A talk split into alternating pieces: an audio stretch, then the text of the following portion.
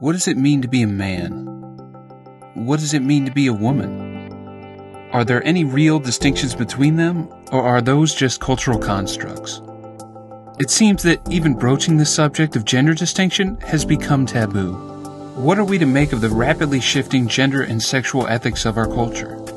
Are our faith convictions hate speech if they differ with the cultural norms of premarital sex, cohabitation before or instead of marriage, divorce, homosexual marriage, and gender transitioning? Is the Bible archaic and simply out of touch with reality? Has Christianity become too impractical for the real world? What does the Bible say about all this, anyways? What does it say about masculinity and femininity? And how does that play out in marriage, singleness, parenting, life, and in ministry? God's Word reveals a good God whose ways are good, that teaches us that men and women are equal and unique. In fact, the gospel frees us to celebrate these distinctions, revealing the way in which we have been designed to flourish. Word after. Let's pray.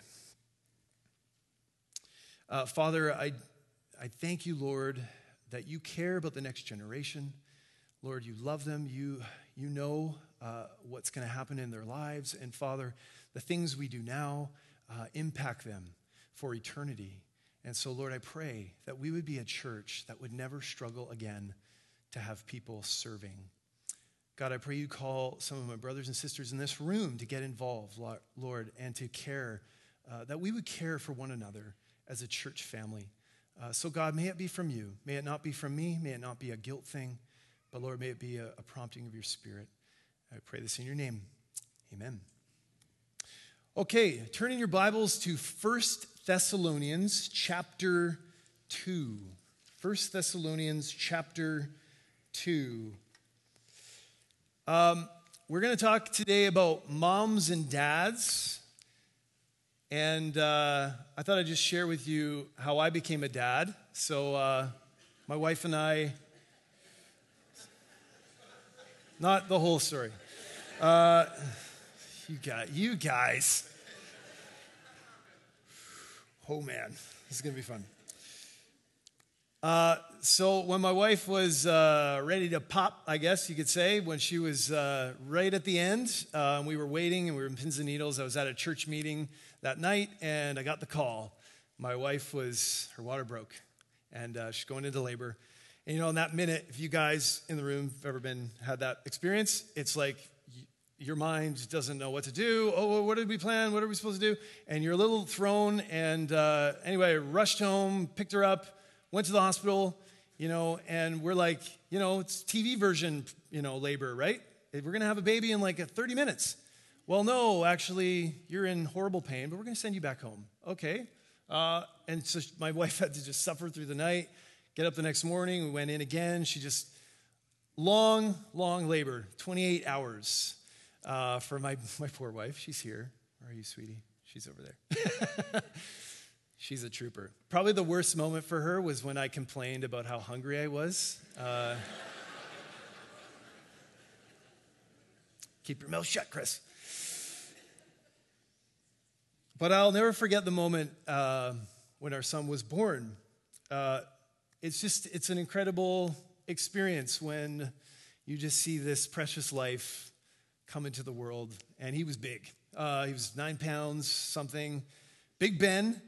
Uh, there he was. I was kind of like, whoa, he's huge. And, but I was just overcome by how beautiful he was. And it was just such a rush of emotions. And uh, so they rushed my, my wife off to get, you know, repaired, I guess. Uh, it's probably not a really sensitive way to say it. I'm sorry. Um, and so she was, uh, they were taking care of her because it was really hard on her body. And uh, I got to take Ben out and show the family, and it was like 1 a.m., so my family was exhausted. They celebrated, you know, it's a boy, and then they they just left. And then they had to take Ben away to the NICU, so Ben left, and my, my wife wasn't there, and I was just standing there in the middle of the hallway. And I was like, well, now what do I do? I guess I'll go pay for the parking. So I, I did. I went and paid for parking. But I had that moment where I was like, now, now what? I mean, what do I, what do I do with this child, this, this being who has entered our world? Maybe you've had that experience as a parent. What do, what do I do? I, they didn't give us a, a manual for this, this thing. What is my role uh, in this child's life? What is my role as a parent? Uh, and today we're going to get even more specific with that. What is my role? What, what is the role God has given us as mothers and fathers? Mothers and fathers, distinctly. So we're going to talk about this in a very distinctive uh, way this morning. We're looking at the high calling of motherhood first. That's what we're going to do. We're going to talk about moms in our passage. Uh, we're going to talk about the qualities of a godly mother. And then we're going to move on and we're going to talk about fatherhood with the dads. Uh, that's how the, the message flows in Thessalonians as well. So, this will not be a sermon that can possibly cover all the aspects of mothering and fathering. We are not going to try to locate the ways that God has designed the motherly role, or we're going to try to locate how they're distinct, how mothers and fathers are distinct in their calling and in their role. And I just want to uh, walk you through a couple things. It's my hope and prayer that in our gathering, all of us may be encouraged, even if you're not a mom or a dad here this morning. I pray that God's word would encourage you. So if you're single here, if you're married without kids, married with kids, you have older kids who've left the house, the topic of mother and fatherhood can be beneficial to all. Uh, we all have parents ourselves, and so that's, that's one way that it is beneficial. If you're young, I want you to listen as I try to paint you a biblical picture of the kind of mother or father that you can be one day. If you're here and you're experiencing the pain of infertility or child, childlessness, I want you to first of all know that your pain and your longing are not unknown to God. He sees you. He's no, the Bible is no stranger to infertile couples. There are many, many godly women in the scriptures we read of who long for children. And for those of us who have children, may we be sensitive to those among us who haven't been able to have that blessing that they so want. May we be really careful with our mouths too and just be there for each other.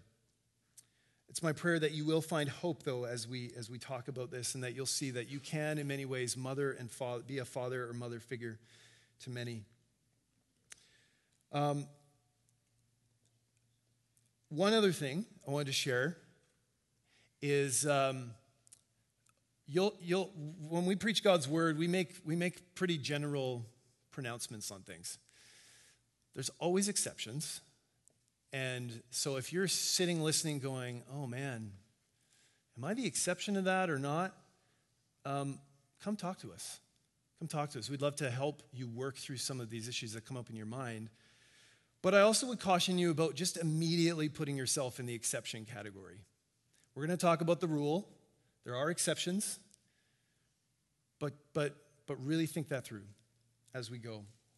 Uh, if you're a single mom here today, I want you to also receive some encouragement and some wisdom for how you can raise your kids well in the middle of your adversity.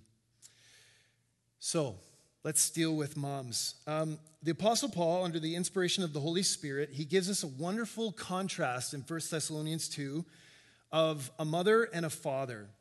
He talks about the way he was a mother or a father to this church. So, as I was preparing to speak on this topic, I was looking for a passage like this, something where we could see a portrait of both put side by side so we can see how maybe they're similar, but how they're also different. How are they different? How has God designed fathers and mothers uniquely? The Thessalonian church uh, was a church that Paul had planted. It was a church that he was very thankful for.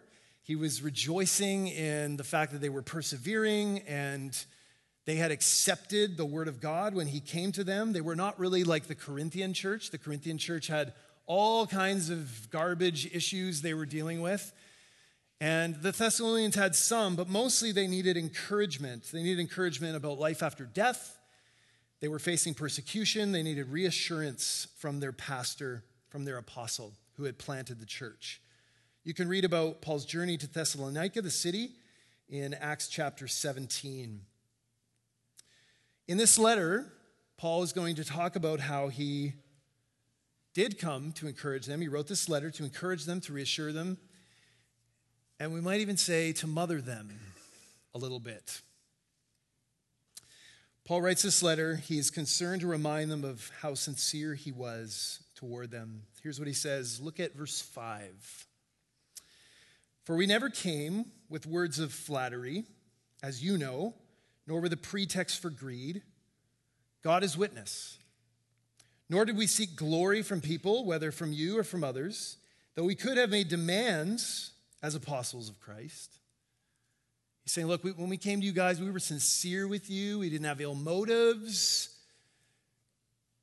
We loved you. And look, we could have made demands of you because we have authority. But, verse 7, we were gentle among you, like a nursing mother, taking care of her own children. So, being affectionately desirous of you, we were ready to share with you not only the gospel of God, but also our own selves, or literally our own souls, because you had become very dear to us. You hear the maternal language in this passage. You become very dear to us. We were gentle with you, nursing you like a mother, affectionately desirous of you.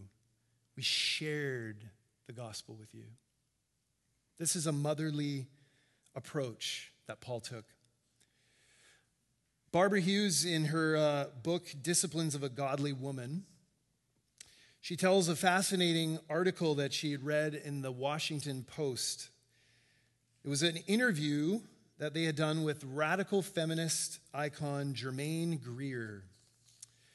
Greer uh, was well known in the 20th century for her very extreme feminism. But in this interview, Greer admits that in her later years, she became desperate to have a child. She became desperate to have a child. Um, she spoke to young women in her book, a 1970s book called The Female Eunuch. Okay? So this gives you an idea of like her position. The Female Eunuch.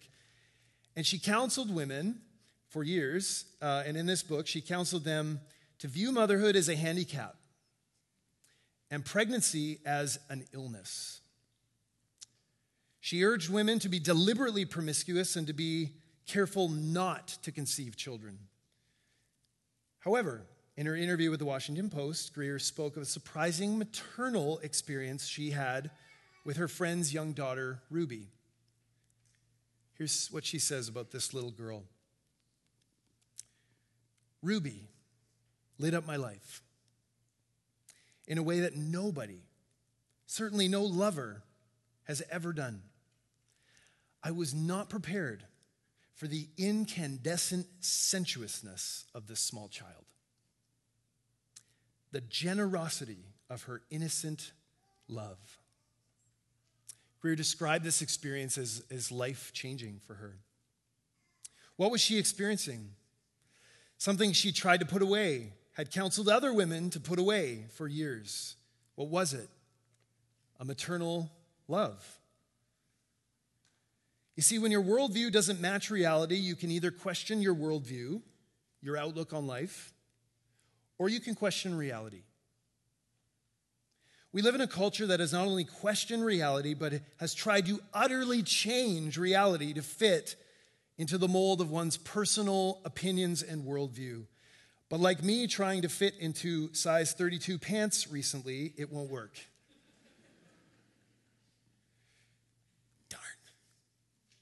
In our current culture, the idol that we have set up for young women to worship is the idol of independence.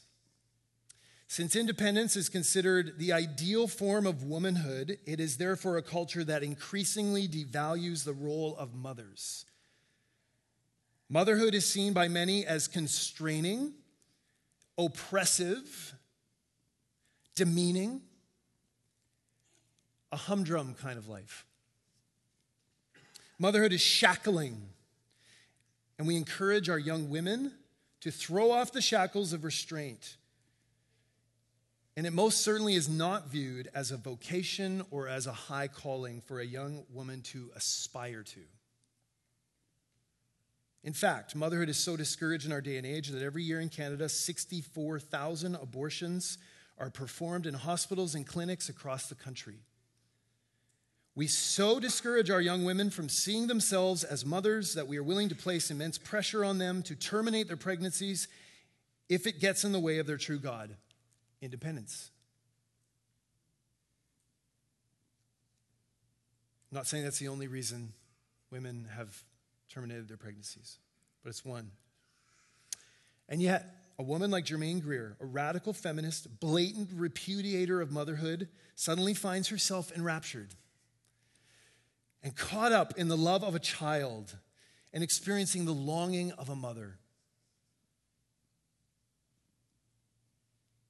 Greer tried to change reality, but in the end, it was a fool's game. Because you see, the biblical view of motherhood is a high calling. Is a high calling. It is an immense privilege to be a mother in God's eyes. God's view of motherhood is utterly out of step with the spirit of our age, and yet we desperately need to recover it. I'd like to make three observations about moms, godly mothers, in this text. Number one, godly mothers nurture or gently nurture. They gently nurture. Number two, godly mothers ache for the best. And number three, godly mothers share soul food. All right. Paul tells the Thessalonians the way that he behaved as a mother to them, and in doing so, he creates a very helpful depiction of the unique qualities of godly mothers. Listen to the motherly language again, right? Gentle, like a nursing mother, affectionate desire. So, what, what is he saying in all these, these words? The first idea that emerges in these verses is one of gentle nurture. Paul acted like a mother toward the Thessalonians, and that meant he was a gentle nurturer. Paul illustrates this using the most endearing image of motherhood a nursing mother caring for her small infant children. To nurture literally means to suckle or to nourish. It's the quintessential image of a mother. The strength of a mother is her quality to gently nurture those under her care. Here's what Barbara Hughes says in her book on mothering, uh, on, on womanhood. The Bible teaches that all women are created to mother, to nurture life. Mothering is more than mere mechanics, it's not just biology that you can conceive a child. It's not what she's saying. It is far more profound. I believe that whether or not a woman has children, she is called to embrace the discipline of nurturing. So, if that helps you to think of mother as a nurturer, put that in your mind as you hear. A nurturer. This is such an important quality. It has huge implications for both our homes and our churches. Our children need nurture. They need a mother's hand. When a mother's gentle, nurturing touch is missing, our homes and our society will surely degenerate. I was asking my, my daughter yesterday, hey, sweetie, when you get hurt, who do you want to go see, mom or dad? She's like, well, mom. You know, really quickly, she said, and I was like, yes, you er, illustrated my sermon point perfectly. but why? It's because mom you know, she kisses the band aid when she puts it on. She's, she's just far more nurturing than I am, right? I'm like, get over it, kid. You know, I, I don't know if I say that, but there's just something about a mother. You run to your mother when you're hurt, right? Another example of this uh, was these two ladies who came to visit us a couple weeks ago, Betsy and Marlena from the Children's Haven. So these are two ladies who, uh, one of them lives in Mexico, one in Texas, and they support this refuge for children and I was just blown away by these ladies. Like, talk about strong, fierce nurturers. They just so have given up their life to care for 59 of these children, to experience the heartache of it when they go astray, but to love them, to nurture them. And they were not weak women, they were strong. You would hold them up in society and go, that is someone to aspire to. So, to my sisters, especially my younger sisters, are you running away or embracing the call to nurture others? Are you embracing that call or running away from it? Number two, godly mothers ache for the best. Look at verse 8 again. So, Paul says that he was affectionately desirous of, the, of these people in this church. This term, affectionate desire, conveys an extremely strong emotion. It speaks of a mother's longing love for their child. It's actually used in some cases in the death of a child, and her mother aches for her child. Paul felt this way about the Thessalonians. He wanted to be with them, he wanted their best. Just as a mother wants all the best for her children. Women who embrace God's call of motherhood will find themselves more naturally inclined, I think, than men or fathers to ache for their children's best interests. This is a quality of God Himself, a reminder of God's imprint on the soul of mothers. Isaiah 49 15. Can a woman forget her nursing child? That she should have no compassion on the son of her womb?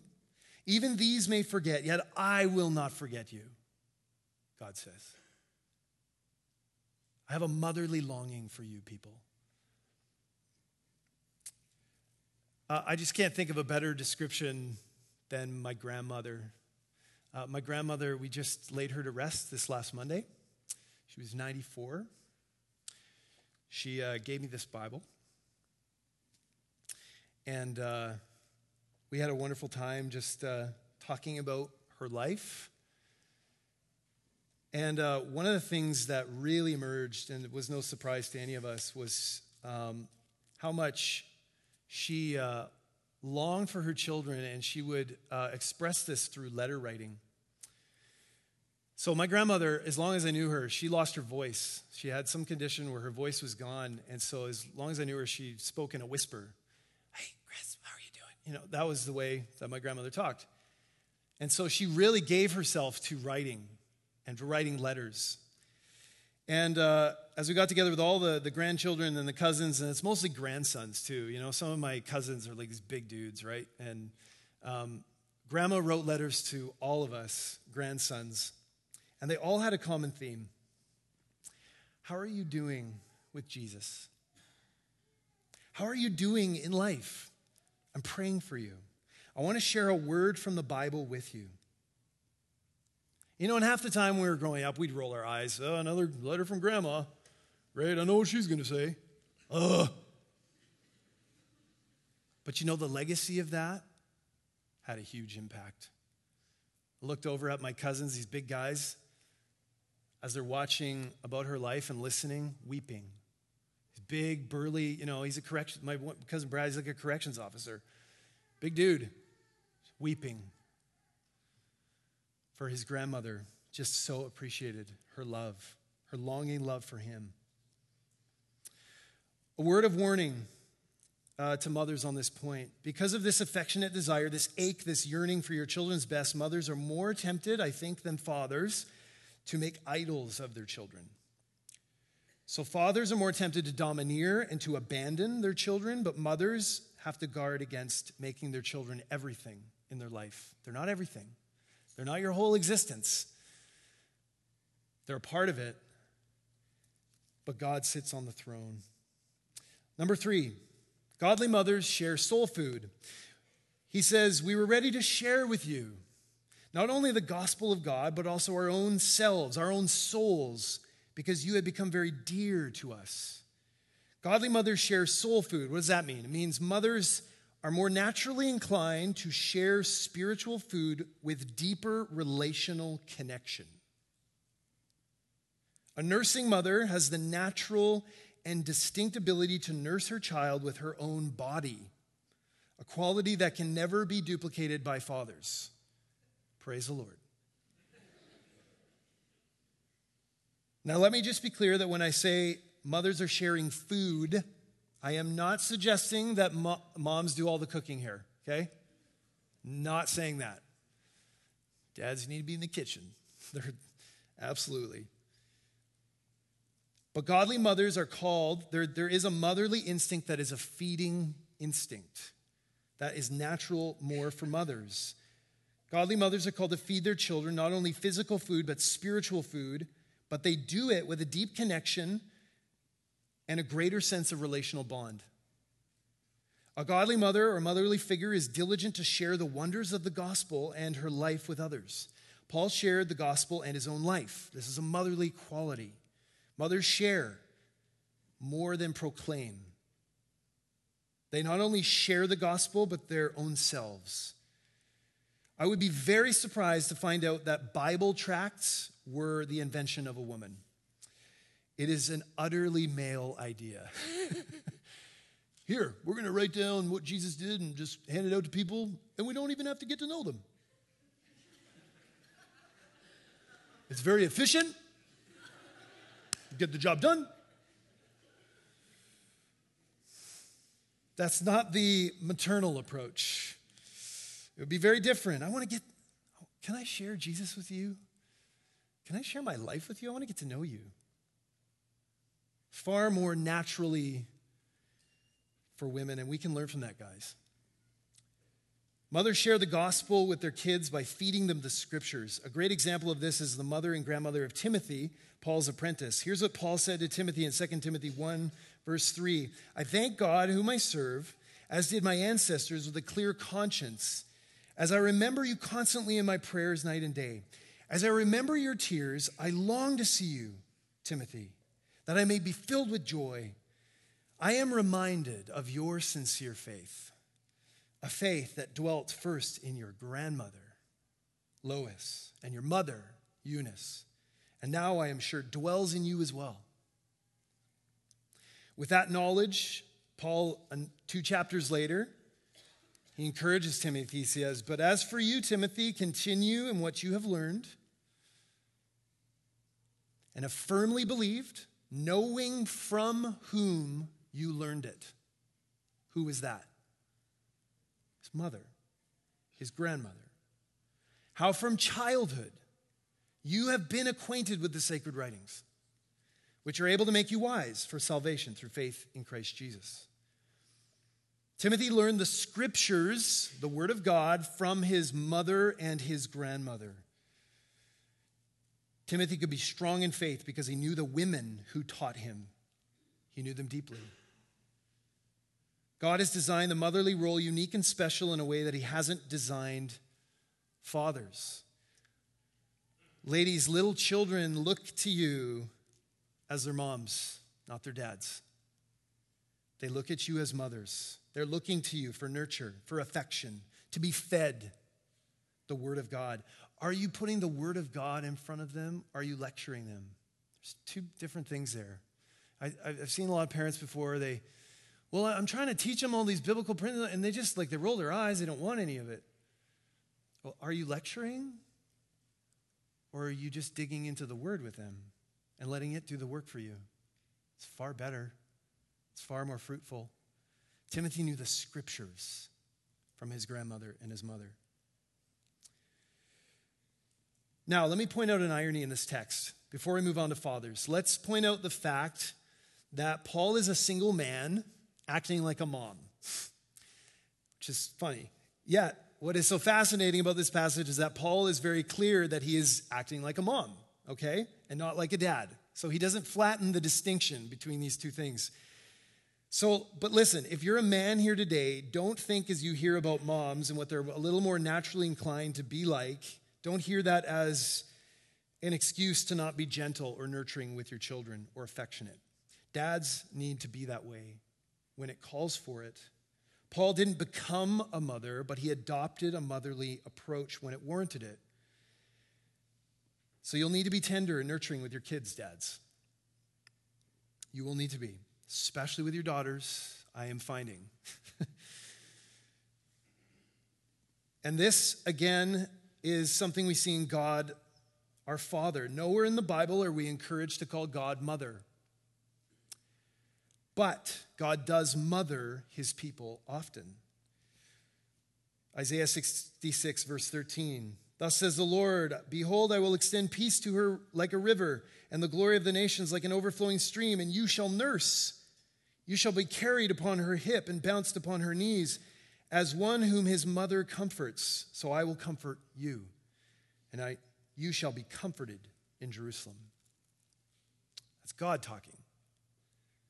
He adopts a motherly approach. Dads, you'll have to do the same at times. And I would venture to say, moms, probably have to get tough sometimes. Absolutely. There's room for all that. Yet we wonder how is a father different than a mother? What is unique and special about his role? Though our culture despises motherhood, it does not necessarily despise individual moms. In fact, I think we think very highly of individual moms. But it's the concept of motherhood that we don't encourage. But when it comes to fatherhood, we have the opposite problem. Fatherhood is a, as a concept is not despised. We have a culture that's actually starving for it. But individual dads, there's a lot more baggage, a lot more hurt and deep wounds. Our culture suffers from a deep father hunger because fatherlessness is currently an epidemic problem. I want to read you some stats from the National Father Initiative. These are stats about father deprived children, children who don't have dad around. These kids are 72% of all teenage murderers. They're 60% of rapists. They're 70% of kids incarcerated. They're twice as likely to quit school. They're 11 times more likely to be violent. Three of four teen suicides are these kids, 75%. 80% of the adolescents in psychiatric hospitals, 90% of runaways. Oh, we need dads. we have a culture that is screaming out. And this is only one kind of fatherlessness. Doug Wilson says in his book, Father Hunger, he says, We have the obvious problem of fatherlessness when the fathers are long gone, but we also have the problem of fatherlessness when the fathers are present but not accounted for. If fathers are on the premises but don't know what is expected of them, we have another kind of fatherlessness. And look, by and large, dads, we don't have great pop culture icons and models of fatherhood, do we? Whether we're talking about the irresponsible, inept, though sometimes funny, Homer Simpson, or the various dads on Modern Family, or even the weak willed Papa Bear from the Berenstain Bears children's series. Is it, isn't he? Oh, what's going on? Oh, we're doing family devotionals? Oh, I guess mom, mom is taking care of that. I'll just go outside and work in the shop. If children learn by imitation, and these are the images of fatherhood they're aspiring to, what does the future look like? We are what we worship. We are what we worship. If we want to see our social ills change, we will need a revival of good fathers in the culture. If we're going to see many good fathers in the culture, it begins with godly fathers in the church. You can just forget the culture changing if there's not revival in the church. You can just forget it. It ain't going to happen.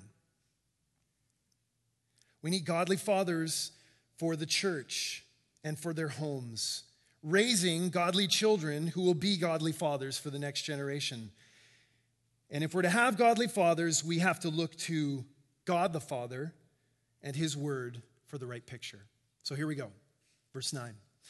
For remember, you remember, brothers, our labor and toil. We work night and day. Notice how he's changing the language here.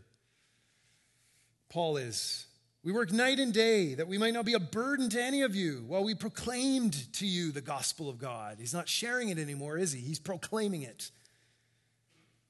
You are witnesses, and God also, how holy and righteous and blameless was our conduct toward you believers. For you know how, like a father with his children, we exhorted each one of you, and encouraged you, and charged you to walk in a manner worthy of God who calls you into his own kingdom and glory. Can I get an amen from the dads? Three observations about the role of a father from this text. Number one, fathers are workers. Number two, fathers exercise spiritual authority. And three, God, fathers are builders. Verse 9, Paul says that he labored and toiled. He worked night and day. And he has, this is a new section of thought for Paul. He's working night and day. He's, he's thinking like a dad now. Paul is a godly spiritual dad, and he gave the Thessalonians an example to imitate a hardworking laborer. Paul worked hard making tents on top of his responsibility as an apostle. That's because a father is a worker. That is to say, he is a provider for his family. A failure to take on this responsibility is very serious. Here's what Paul says in his letter to Timothy, 1 Timothy 5 8. But if anyone does not provide for his relatives, especially for the members of his own household, he has denied the faith and is worse than an unbeliever. Doesn't get any more clear than that. Now, in that context, it's talking about children taking care of their parents, actually, but it goes, it goes both ways. We have a responsibility to our families. Fathers have a special responsibility to work and provide. Providing for one's family is part of God's design for the man in the garden, since the garden. Adam was given charge to work the garden and to protect it. This is part of God's design for men. Fathers are workers.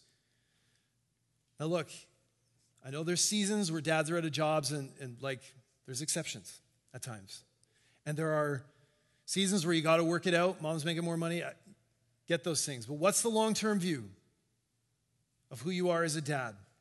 What's the long term view? Fathers are specially equipped to work and provide. This was very, very uh, vividly reminded to me from my own dad.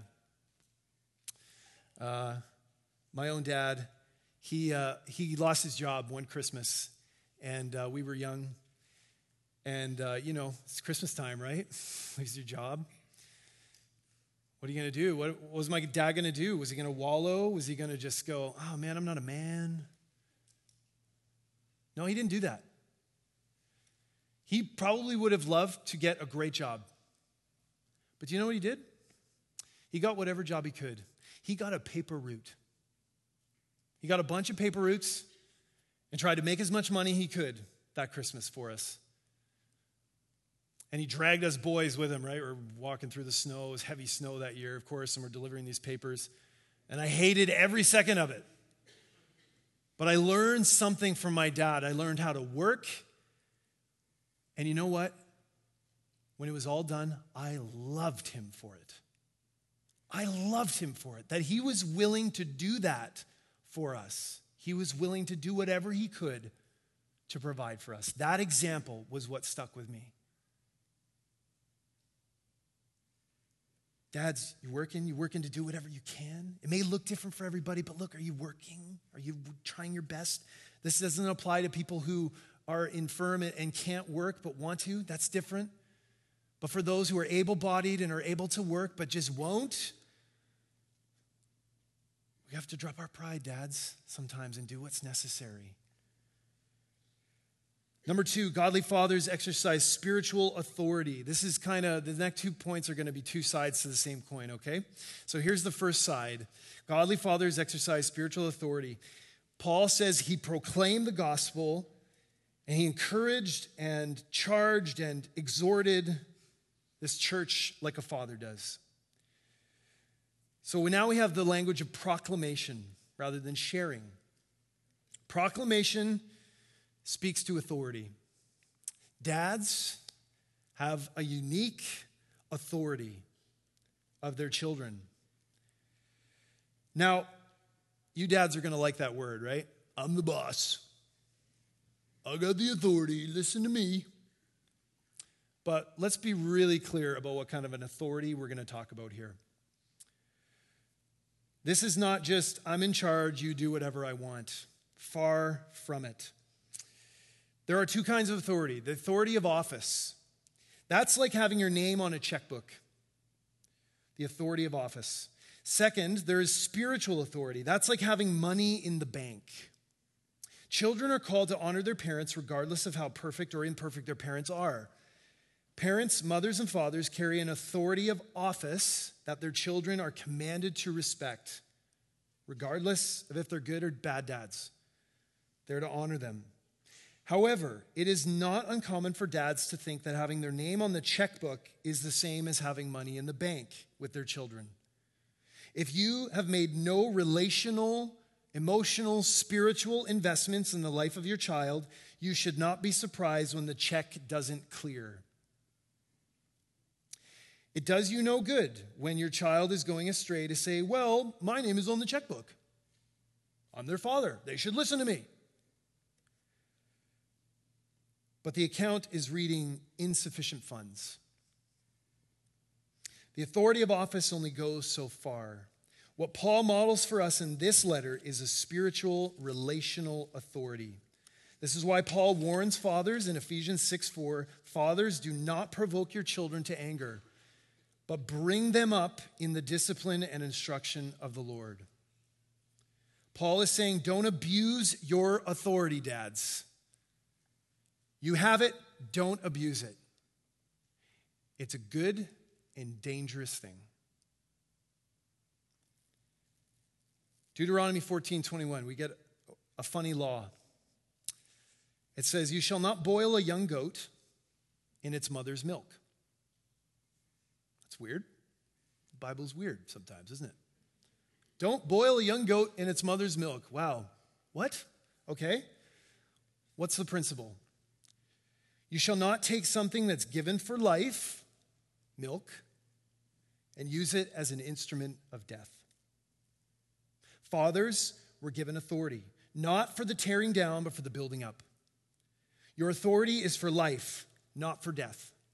Jesus demonstrated this kind of authority at the Last Supper. He said, You call me teacher and Lord, and you are right, for so I am. I have authority. But you know when he said that? Immediately after he washed their feet. That is authority dads. That is authority. You get under your kids and you bring them up. You get under them and you bring them up, which leads to our next point. Fathers are builders.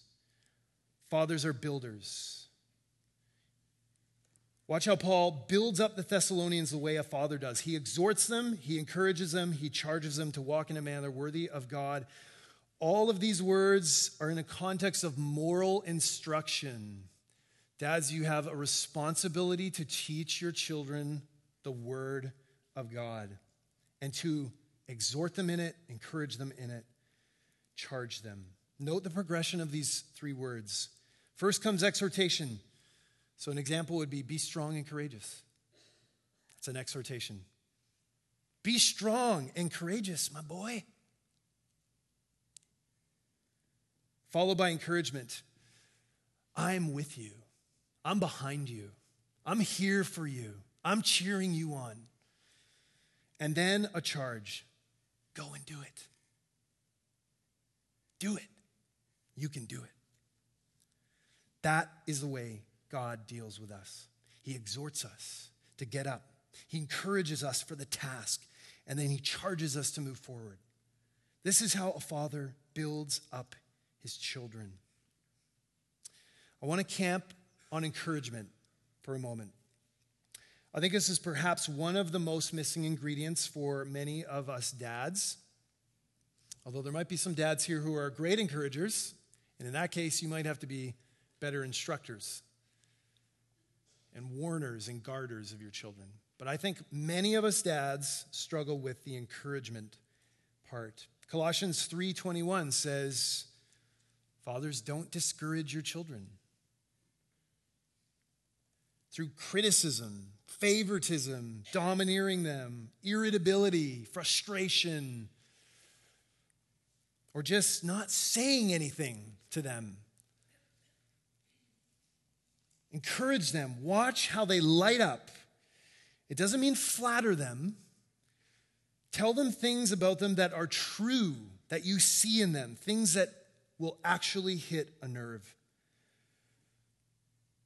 Listen to how God the Father does this with his Son. Matthew chapter 3, verse 15. Jesus' baptism. It's an important day in Jesus' life. The Father was there. When Jesus was baptized, immediately he went up from the water, and behold, the heavens were opened to him, and he saw the Spirit of God descending like a dove and coming to rest on him. And behold, a voice from heaven said, This is my beloved Son, with whom I am well pleased. That's my boy. I am so pleased with him. Can you hear the encouragement of a father in those words? A perfect heavenly father, a father who loves his son and any who are in his son. If you're here this morning and you know Jesus, God the Father looks at you like that. He says, I'm well pleased with you because he sees you through the lens of his son, Jesus. In Christ, you and I have a heavenly Father who looks at us with kindness and says, I am well pleased. Look, I, I don't know what your father was like. Maybe he was a horrible father. I don't know what kind of father you are, dads, but in Christ, you have the Father you've always wanted. And you have an example that you need for yourself. Let God the Father encourage you today, and then go and turn and do that to your kids. Do that to your kids. Some of you may need to say sorry to them. Have you ever done that? Say sorry to them. The way you've treated their mom, the way you've treated them, your yelling, your irritability. Watch how they open up like a flower when you do that. It's amazing. A note here for single moms find father figures for your kids. If you're part of the church here, that's a great start. There are a lot of great dads in this place, a lot of great moms as well that we see. And remember Timothy. Timothy, as far as we know, didn't really have a godly father figure, but he had Paul. Guys, like, I gotta be honest with you, it really gets old for me seeing how many women serve with kids' ministry and how many guys don't think it's their responsibility. Really aggravating. Let's be totally honest. Dads, do you know how many young boys we have in our church who need father figures? So many. They need you. Think about it. Listen, God has designed mothers and fathers differently for a reason. One is not better than the other. They are complementary roles designed for the flourishing of your family and of the church and of society. Part of being made in God's image is to be made male and female. God calls us then to embrace that design of mothering and fathering because our children need godly moms and dads. Our churches need godly men and women to be spiritual nurturers and builders of the next generation. Let's end with the gospel. We have to remember that our mothering, our fathering are merely a reflection of the outworking of the gospel. We are here to remember that God our Father sent his Son to take the punishment of sin for us and to adopt us as his children. This is the gospel. That's the gospel. That he has made available to all people. As image bearers of God, we are then given the privilege to be parents to others, imaging and illustrating the gospel of the Father and the Son. So here's what Paul says in Ephesians 3, verse 14. Here's his, his prayer for the church. For this reason, for this, this awesome gospel that we love, for this reason, I bow my knees before the Father, from whom every family in he- on heaven and on earth is named, that according to the riches of his glory, he may grant you to be strengthened with his power through his Spirit in your inner being. That's my prayer for you today. Let's pray.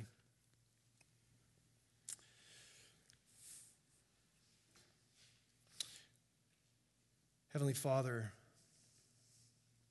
We are humbled, Lord, by your kind authority. God, we're caught up in mystery at how you have designed us equal and yet different. It's a reflection of who you are, Lord, as God our Father, God our Son, God our Holy Spirit. God, we thank you for your great love for us. I pray for the moms here today who need your grace, who need to be strengthened. Would you strengthen them, Lord? Lord, for those who are longing for children, would you give them the desires of their heart, Father? God, for dads here who need repentance, I pray that you would help them know that they can come to you and you are kind to them. Father, I pray you would charge and encourage the dads to be great dads for their kids. God, build up our church, build up our homes, build up our city. May people come and see that you truly are God through the lives that we live. We pray this in Jesus' wonderful name. Amen.